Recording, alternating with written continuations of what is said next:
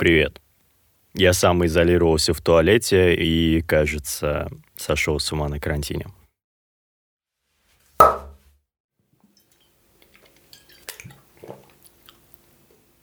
Слушай, да я всю жизнь готовился к этому дню. Фриланс, затворничество, минимум друзей. Выход в люди пару раз в месяц. Это все про меня. По сути, вся моя жизнь была лишь демо-версией самоизоляции. Правда, оказалось, что одно дело, когда изоляция — это твой осознанный выбор, а другое, когда это вынужденная мера. Это раньше я говорил, зачем мне людишки, когда я Дон Кихота не дочитал? А сейчас... Господи, да поговорите со мной хоть кто-нибудь! А сейчас я больше общаюсь онлайн. Я написал старым интернет-друзьям. Я вступил в конференцию саратовских хиканов. Э, о последнем лучше не спрашивай. И знаешь, похоже, единственный плюс карантина — это то, что можно официально хиковать. Ну, хотя нет, есть еще один плюс. Теперь есть официальная отмазка на все события, которые в перспективе должны перевернуть мою жизнь, но которые я су провернуть. Типа йога, курсы танцев, бассейн, скалолазание, путешествия, тренажерный зал, курсы пикапа. Это же все не работает, эй.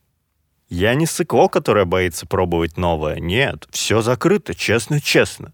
Вот если бы были открыты, ну, сразу бы побежал. Прямиком из туалета. Но кроме курсов пикапа, потому что туда я не пошел бы, даже если бы мне за них заплатили. Даже если бы я их сам проводил. Так что пока ничего не работает, сидим и высматриваем знаки. И тут мне стало по-настоящему страшно. Признаки апокалипсиса. В первый день, когда объявили самоизоляцию, карантин и все такое прочее, я пошел в магазин. И у меня было ощущение, что апокалипсис реально настал. В магазине не было золотого набора для выживания. Хочешь гречку? Нет никакой гречки. Хочешь овсянку? Нет никакой овсянки. Хочешь бананов? Ты слишком много хочешь. Слава богу, туалетная бумага есть. А то мой друг-писатель Саид, который живет в Пензе, сказал, что у них там дефицит туалетной бумаги. И людям приходится потираться рекламными плакатами и его рассказами. Когда я возвращался к себе и проходил мимо многоэтажных домов, из одного окна сыпались игрушки. Вся дорога была усеяна мячиками, скакалками, лопатками и прочим детским хламом. Пластиковая машинка разбилась в дребезги прямо у меня под носом. По-моему, это один из признаков апокалипсиса, когда дети выбрасывают собственные игрушки. Как там было? И видел я игрушки детские, летящие с неба, и разбивались они в дребезги под ногами грешников. И посреди пластика стоял родитель закланный, который кричал «Леша, Леша, сынок, хватит!» После веселой прогулки я пришел домой и решил доесть гречку, которая у меня осталась. Я поставил кастрюлю на огонь и начал читать новости про коронавирус. И я просто провалился в этот поток. Меня в реальность вернул только запах гари. Гречка сгорела. Не, ну, я, конечно, люблю запах гари по утрам, но это уже слишком. Мои золотые остатки сгорели. Ее невозможно было есть, и мне пришлось выкинуть целую кастрюлю. Сначала я твердо решил, что ну уж это точно апокалипсис. А потом подумал, хм, мне кажется, я просто помешался, как безумные бабушки, которые скупили эту самую гречку. И если я продолжу в том же духе, то буду про рептилоидов подкасты записывать. Так что внешне все нормально, если не трактовать любую ситуацию как знак. А вот внутренне ипохондрия. Через три дня я направился в магазин и уже не видел вокруг знаки. Нет, я просто боялся всего. Я был в ужасе. И было от чего. В магазине кто-то кашляет, чихает, половина ходит без масок. Бабуля по телефону говорит, да я заболела. Я шарахаюсь от всех и вся, и просто продукты, знаешь, локтями сгребаю в корзину — а дома я бы их сжег, ей-богу, если бы не пришлось обратно идти в магазин за этими же самыми продуктами. И я спешно набираю их и иду к кассе. И вот я ставлю корзину на прилавок, и кассирша начинает пробивать их. и просто передает мне продукты в руки. Меня это напрягает, но я как завороженный беру из ее рук хлеб, бананы, консервы. Видимо, мне не хватает тактильных контактов. И просто в один прекрасный миг наши пальцы соприкасаются. И сначала я чувствую такое приятное тепло, а потом на меня нахлынивает просто холодный пот. Моя рука мгновенно становится мокрой и холодной, и я думаю, черт возьми, что я наделал, что мы наделали. Но она смотрит на меня, как ни в чем не бывало, как будто не произошло ничего страшного. И я пакую спокойно свои продукты, она улыбается мне, я с трудом улыбаюсь ей, иду домой и, в принципе, забываю про эту ситуацию. И вот я дома, я ем, я работаю, а потом ночью просто смотрю сериал. Всю ночь, попивая по 300 литров кофе в секунду. И я ложусь спать, просыпаюсь в час дня, и у меня ощущение, что все, я умираю. Мне так плохо. По ощущениям, я будто заболел гриппом. У меня была дикая слабость, дикое ощущение температуры. И вот я ее мерю, она 37,8, и у меня паника. Я пишу Саиду и говорю, все, братан, братан, это конец. Кажется, у меня коронавирус. А он в ответ пишет мне, братан, это конец, потому что у меня тоже коронавирус. И мы просто начинаем плакаться друг другу и говорить, черт, мы слишком молоды, чтобы умирать. За что? За что? Почему жизнь карает молодых, красивых и безумных, неизвестных саратовских писателей? За что это? Ну и после того, как мы немного поныли друг другу, все как бы забылось, и мы уже начали обсуждать, кто чем занимался за день. И я ему спокойно рассказываю, знаешь, я вот сегодня всю ночь просто смотрел сериал и пил кофе, а он такой, знаешь, а я вот играю в игры по ночам и уже седьмой день подряд пью по три литра пива в день. И, в принципе, ничего не ем, кроме этого, жидкая диета и все такое. И тут меня осенило. По-моему, у нас нет коронавируса. По-моему, мы просто два идиота. И вот я проспался, снизил количество кофе, и на следующий день победил коронавирус. Я не знаю, по-моему, лучше бы ученые придумали вакцину от тупости. Ну или хотя бы от ипохондрии.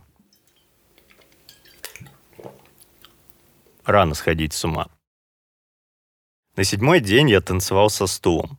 А потом вспомнил, что прошла лишь неделя, и сходить с ума как бы рано. Не то чтобы я это планировал, хотя мысль о том, чтобы дать имена всяким предметам, у меня появилась. Спасибо Тому Хэнксу.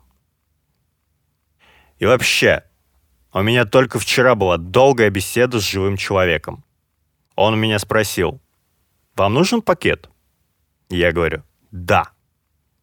Он говорит, приходите еще. И я поворачиваюсь, и у него в глазах такая боль. Мне просто захотелось броситься к его ногам и сказать «Я приду, друг!» Но нас разделяла штриховая линия и полтора метра. Но вообще, я преувеличиваю. Я держу себя в руках. Все со мной понятно, хорошо? И с рассудком моим тоже.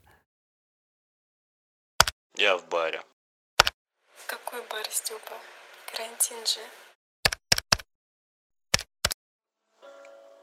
Бармен, налейте мне еще. Будет сделано. Вам белый русский? Да? Когда я сидел в баре, воображение разыгралось, и я уже представил, как каждый подъезд опечатают, и мы будем жить, как в фильме «Высотка». Только представь, торговать, воевать с соседями, объединяться в коалиции шестого этажа, создавать союзы с пятым этажом и нападать на четвертый, защищаться от седьмого. Впрочем, на седьмой этаж я бы и сейчас напал, потому что какой-то козел постоянно курит, и дым немного, но залетает в мое открытое окно. Самое тупое, что с этим ничего нельзя сделать. Ну, разве что предумышленное убийство, но это пока запрещено. Так что какие-то плюсы в апокалипсисе все-таки есть.